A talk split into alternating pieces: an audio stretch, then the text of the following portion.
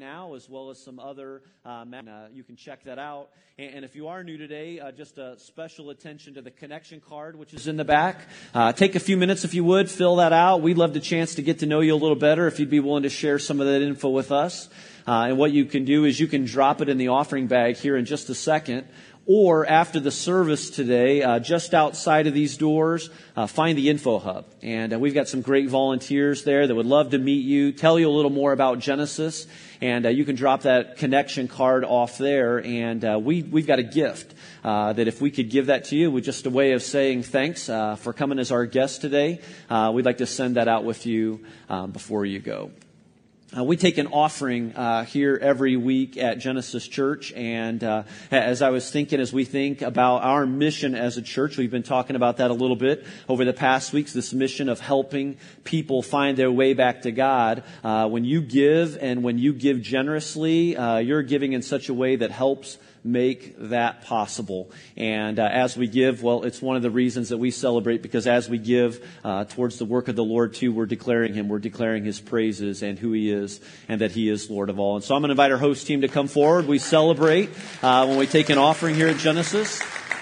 And whether you choose to give here on a Sunday morning or if you use something like our online giving system, uh, we thank you for your generosity and for giving to the Lord's work uh, through Genesis Church.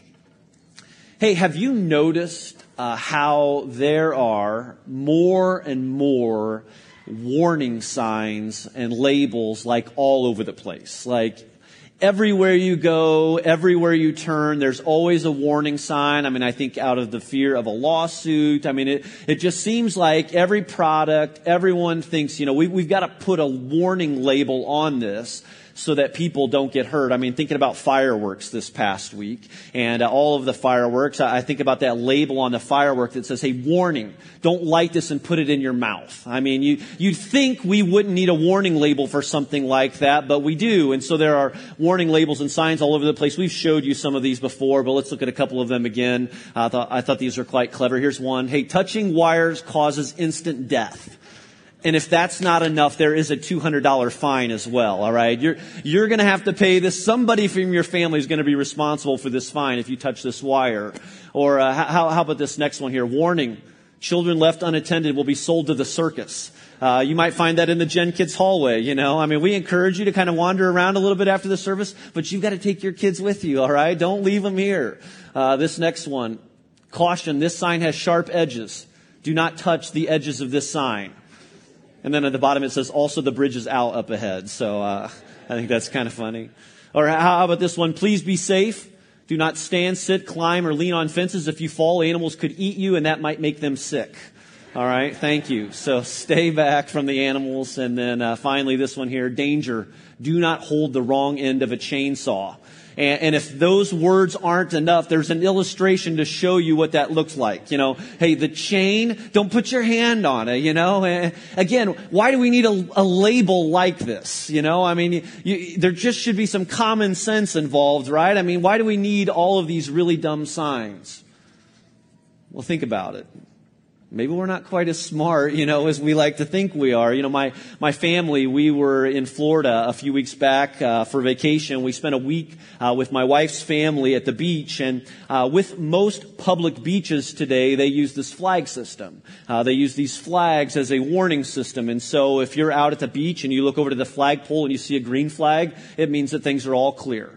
Uh, if you see a yellow flag, it means, hey, hey, the water's a little rough, but proceed with caution. Uh, one of my favorites is the purple flag. The purple flag means that, hey, at some point in the last couple of days, we've noticed some dangerous marine life. But hey, enjoy your day at the beach, you know, in the murky waters, you can't see uh, what's beneath. But, uh, but also there's a red flag. A red flag system means stay out of the water altogether. Well, uh, we had a great time at the beach with our family, and uh, thanks to a tropical storm in the Caribbean, now thankfully we didn't get the rain, but what we did get were some of the rough waters uh, in the Gulf uh, for a couple of days, and it was so bad one day that they posted the red flags. Again, the red flags mean caution, you know, the water's rough, rip tides, stay out of the water. But thinking they knew better, uh, all sorts of people ignored the flags, ignored the warnings of the lifeguards, and ventured out into the water. I mean, we watched this uh, from the edge, and wouldn't you know it? Later on that night, if you watched the news all up and down the Gulf Coast, there were just these story after story of water rescues because people weren't willing to pay attention to the warning signs. They just thought to themselves, "Hey, we know better than the experts in something like this." Well, for the next few weeks, we're going to be working through a section of the Bible that has a lot to do with these warning signs. And uh, today, I want to introduce you to the prophets. And uh, if you've got a worship program and if you're taking notes, uh, you can write this down right at the top there. Uh, prophets were messengers.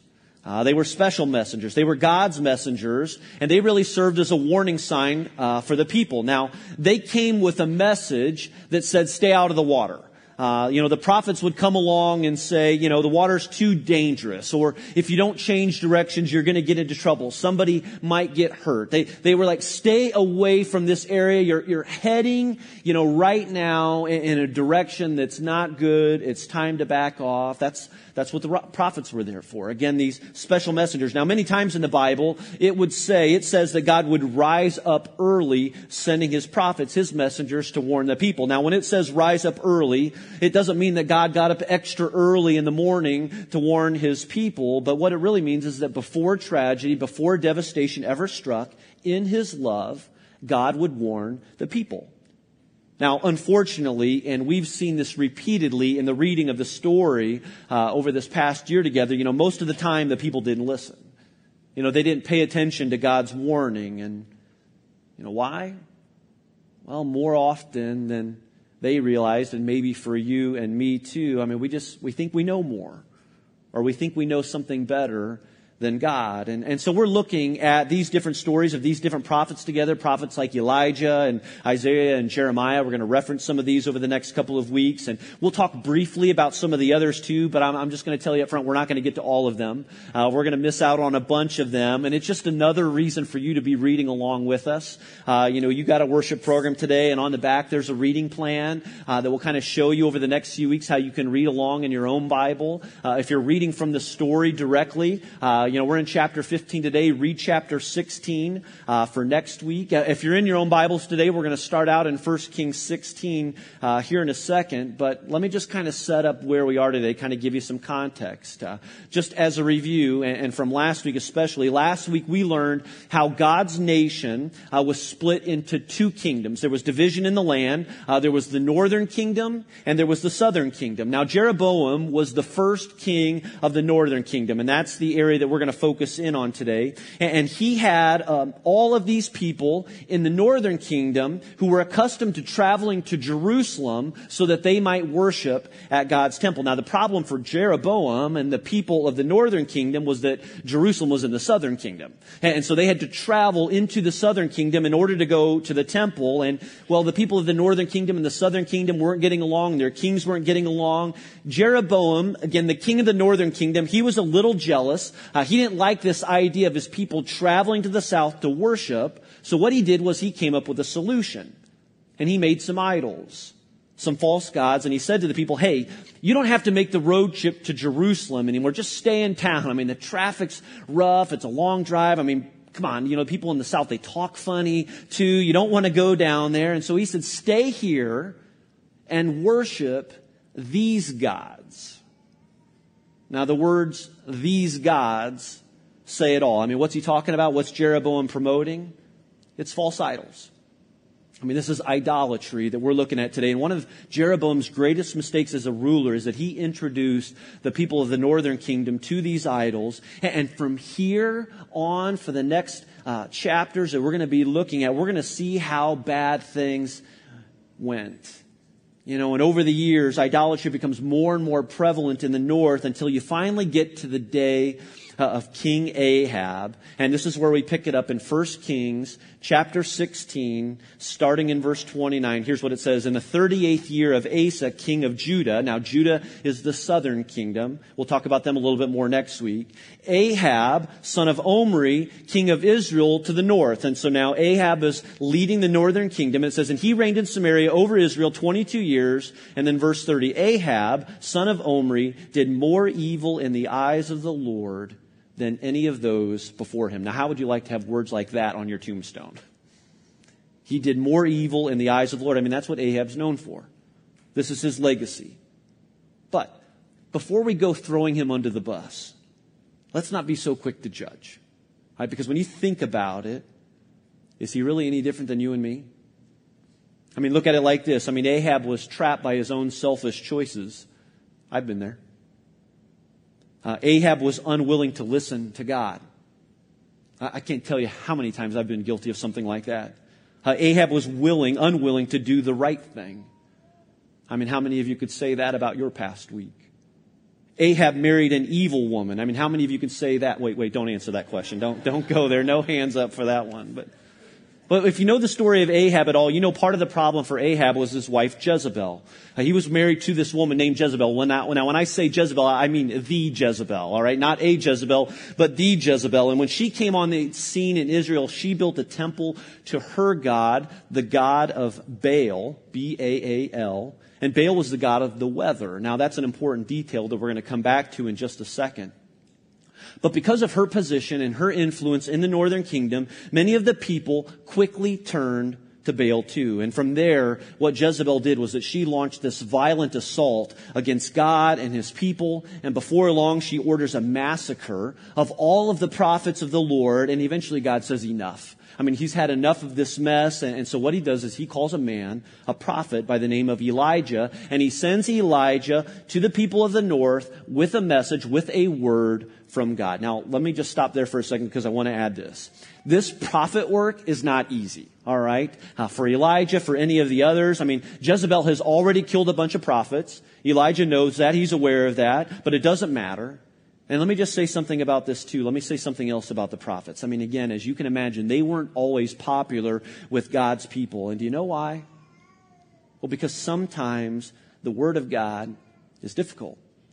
It's challenging for us to hear and to receive. And in fact, for all of us, you know, there's going to come a time in your life where God says one thing, but it doesn't line up with what we believe or with what we think.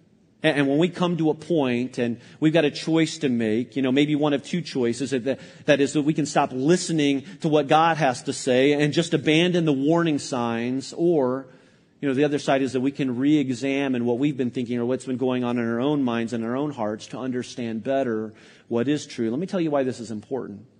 Because none of us is perfect, right?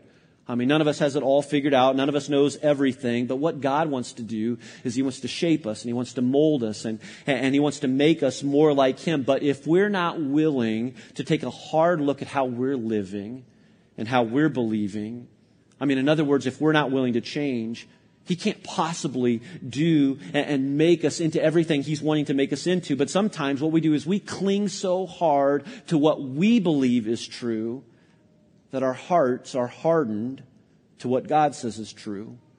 And so in response, we just totally ignore all of the warning signs. And that's what's happening here for these people in the north. I mean, and, and, so God tasked Elijah with this mission to go before Ahab the king and with Jezebel, to Jezebel, with a very difficult message about how much trouble they're in.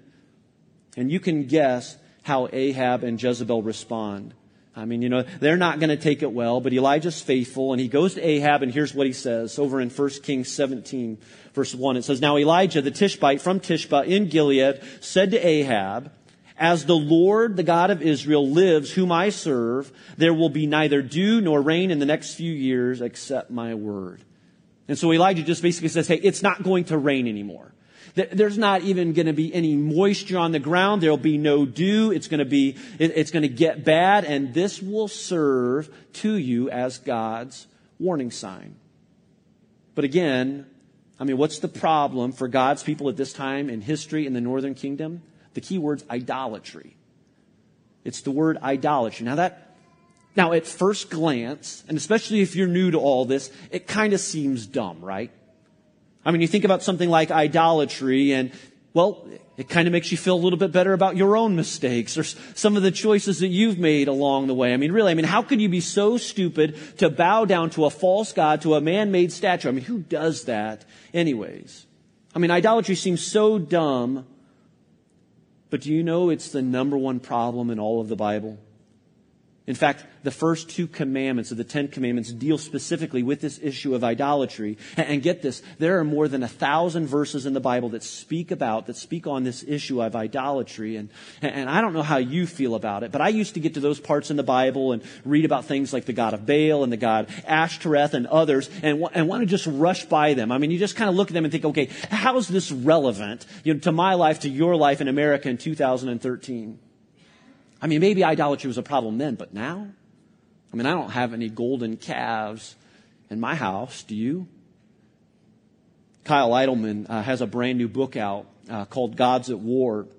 And in it, he talks about a friend of his that recently took a mission trip to India and how on this trip, this friend visited a number of places, a number of different homes. And he later showed Kyle these pictures from homes where in one room in these houses, all of the chairs would be aligned, would be arranged uh, intentionally so that the uh, gold statue, the idol of the house was directly uh, in the center uh, of this living area. It was a, a sign that this idol was the idol to be worshiped in the home. And Kyle writes it like this. He says, you know, I saw the picture and it seemed like a, it, it, it seemed a little primitive to me.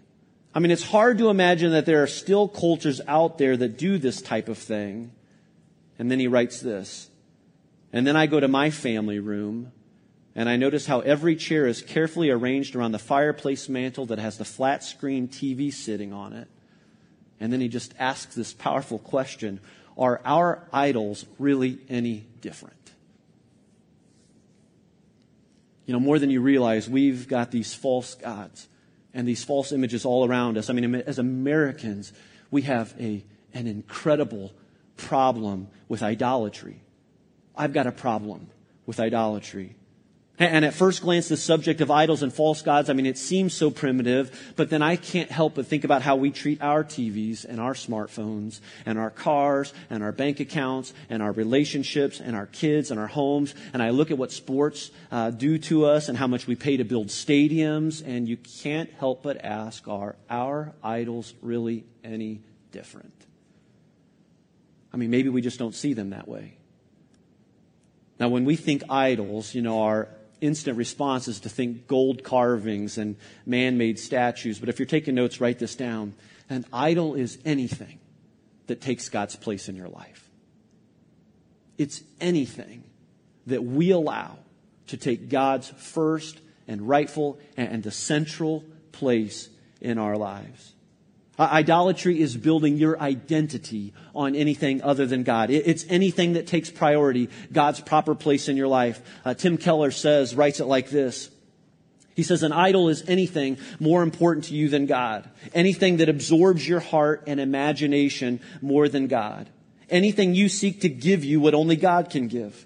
It's anything so central to your life that should you lose it, your life would hardly feel worth living.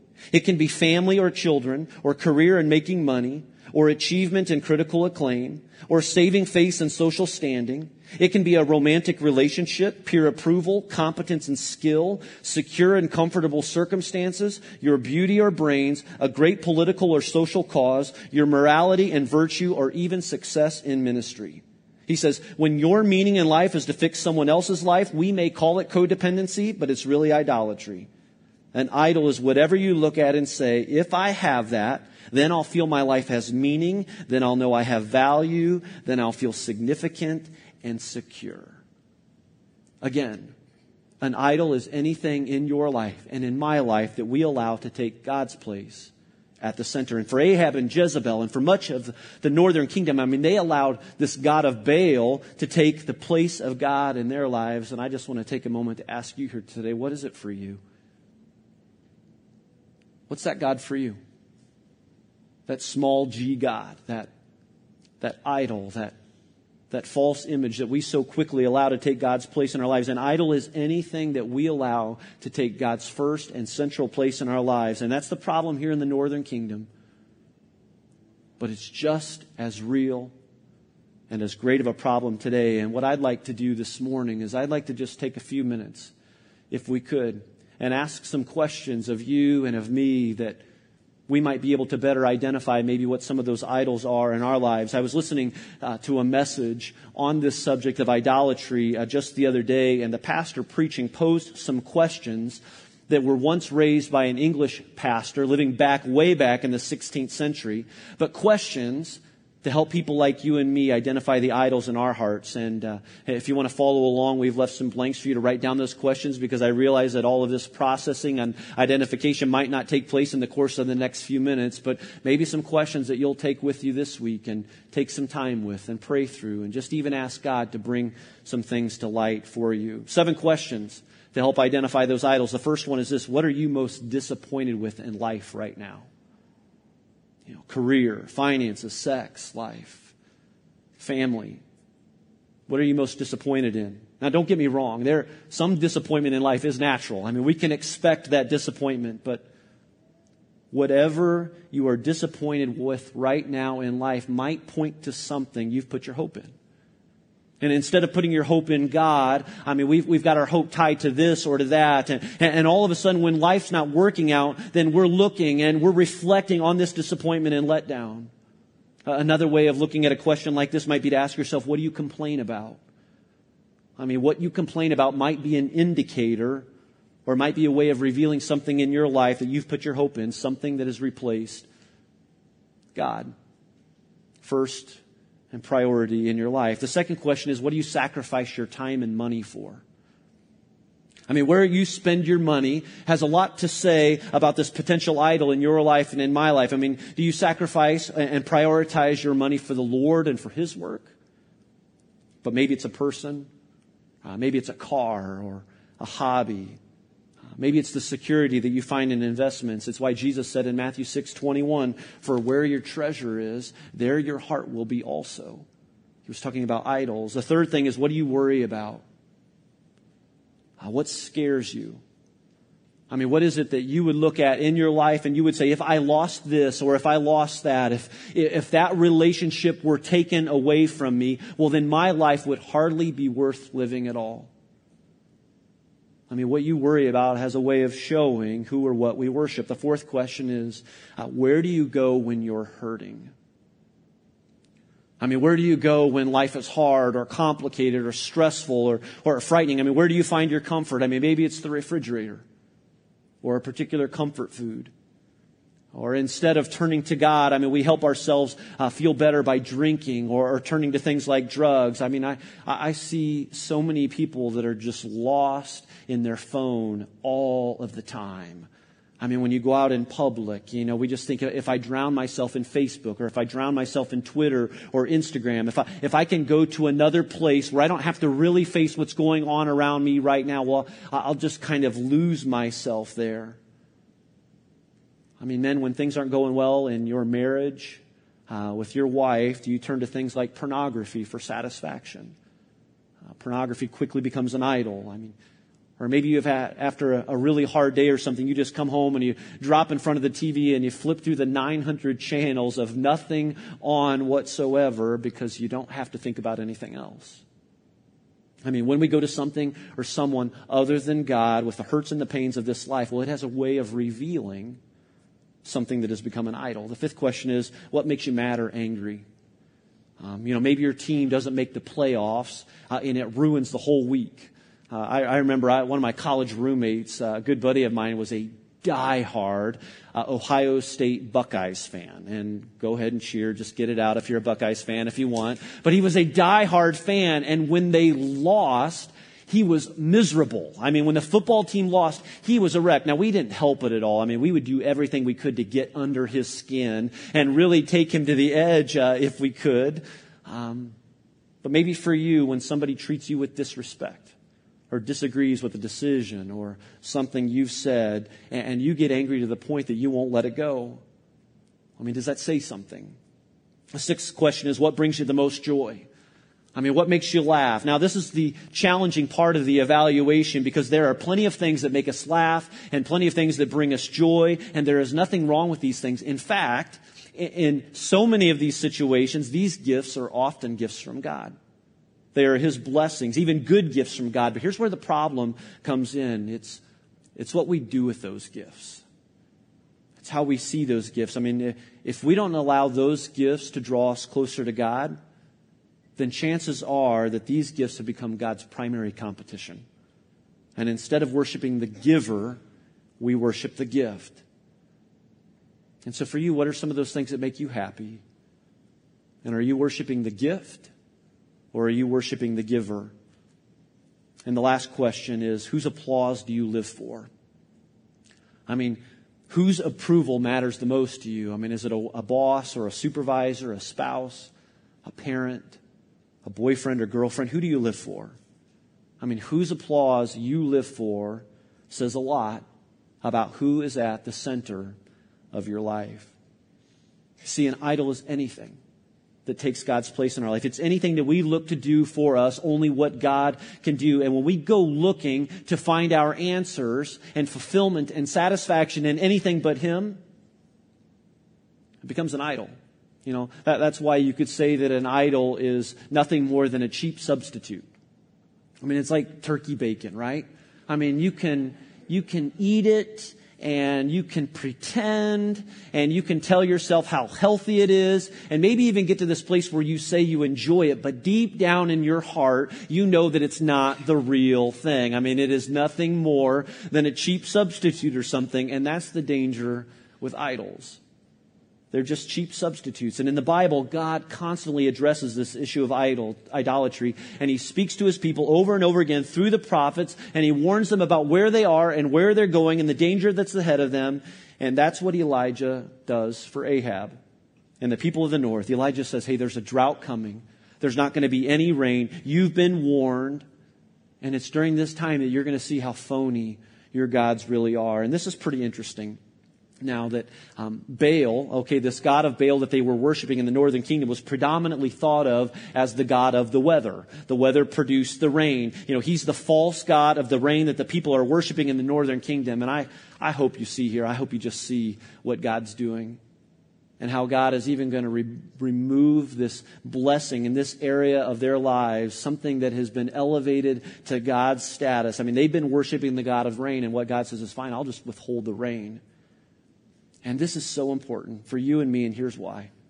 And one person said it like this, and I, I just read this and I thought, wow. He says, Don't be surprised when there's a drought in your life that matches up with something that has become equal to God in your heart. Let me just say that again. Don't be surprised when there's a drought in your life that matches up with something that has become equal to God in your heart. God's not going to bless an idol.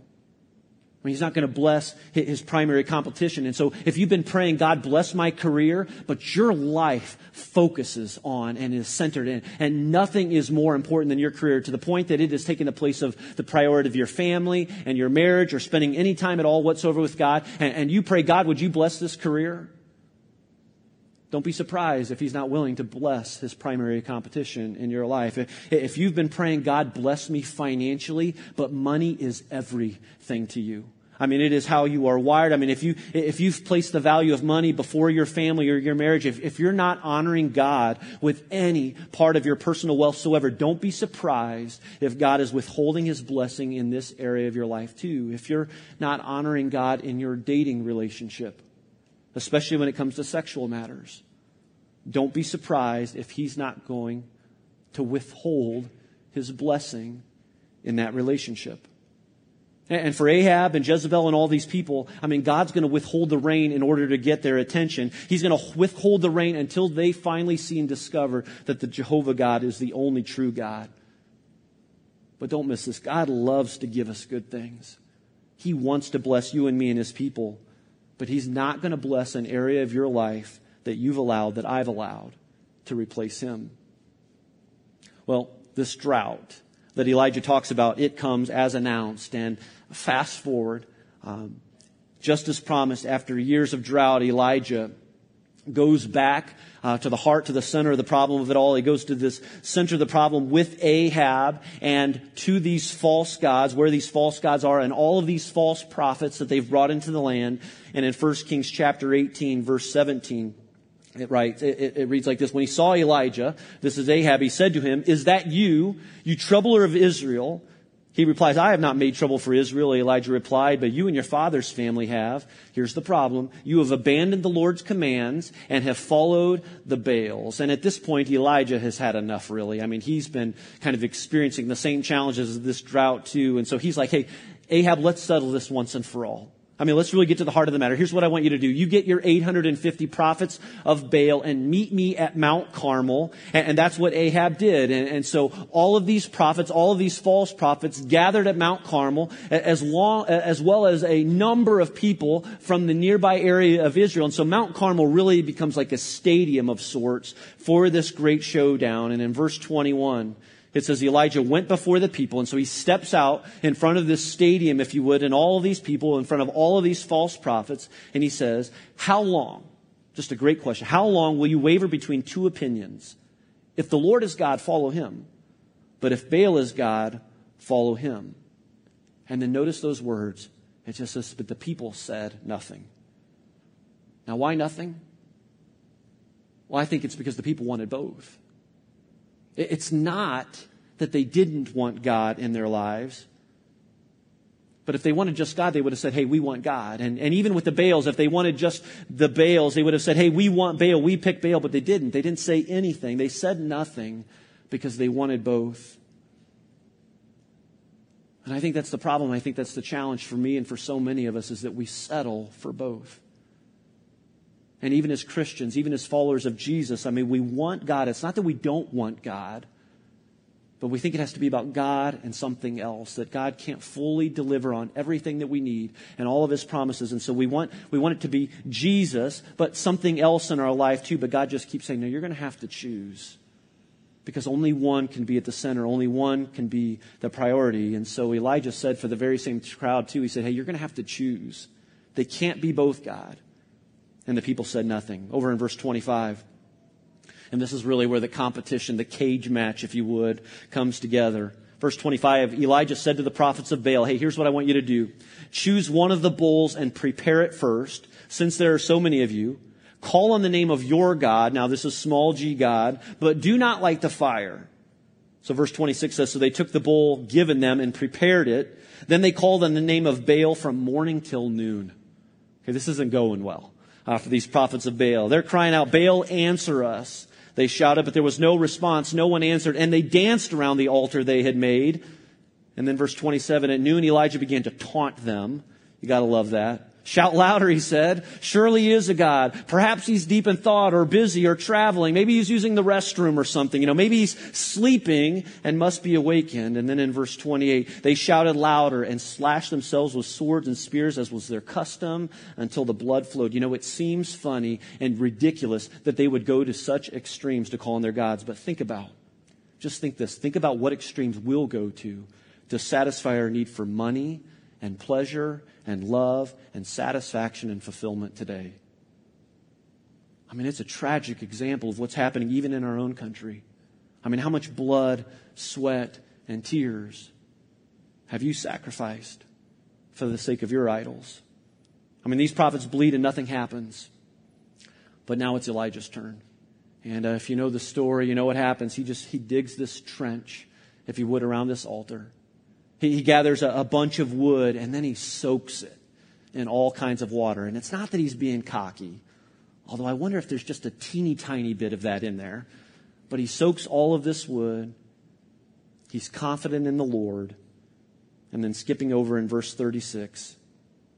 And here's what I want to ask you to do just kind of settle in for a second and pretend you're standing in the crowd. And you've been one, like so many others, to put all of your attention and all of your focus in something other than God. And here's how God delivers. Verse 36 it says, At the time of sacrifice, the prophet Elijah stepped forward and prayed, Lord, the God of Abraham, Isaac, and Israel, let it be known today that you are God in Israel and that I am your servant and have done all these things at your command. Answer me, Lord, answer me. So these people will know that you, Lord, our God, and that you are turning their hearts back again. Verse 38 says, Then the fire of the Lord fell and burned up the sacrifice, the wood, the stones, and the soil, and also licked up all the water in the trench. And then in verse 39 it says, When all the people saw this, they fell prostrate and cried, The Lord, He is God. The Lord, He is God. And not too long after that, it started raining. But before it ever started raining. I want you to see how the people responded. It's called repentance. It's called surrender. It's people turning all of their heart and all of their attention back to God. I love this quote by a a theologian who died back in 1952, I believe, a guy by the name of A.W. Pink. He said it like this The great mistake by people is hoping to discover in themselves that which is to be found in Christ alone. I mean, the mistake the people of Israel made is that they went looking to these false idols to do what only God can do. And Again, I just can't help but think how easy it is for people like you and me to turn somewhere else. I mean, we go looking for fulfillment and satisfaction and answers and purpose and things other than God. I mean, we ask our false idols to do for us what God wants to do, the gifts that He wants to give. And our great mistake is that we go looking for answers to our greatest needs in something other than Jesus Christ. And again, the problem, the problem is that these idols can't deliver and they don't, and time expires. And once and for all, we finally discover that they're nothing more than a cheap substitute for God. The great mistake by people is hoping to discover in themselves that which is to be found in Christ alone. I just want to ask you today what mistake have you made? Um, what, what's that idol or that image for you? I mean, have you been looking for life and satisfaction and hope in something other than God? Um, as a Christian, as a follower of Jesus, have you been trying to make your life about Jesus and something else? The warning of the prophets was that there is nothing and that there is no one that can sit on the throne of your heart other than God. It's not a seat made for two. And if today, if there is something, if there is someone in your life that you've been sharing your heart with, I, want to challenge you. I want to invite you. I, I plead with you to repent of that sin and turn your heart and turn your life back to God and put God in his rightful place. And you can do that today. And I can promise you that God will take you back. Let's pray.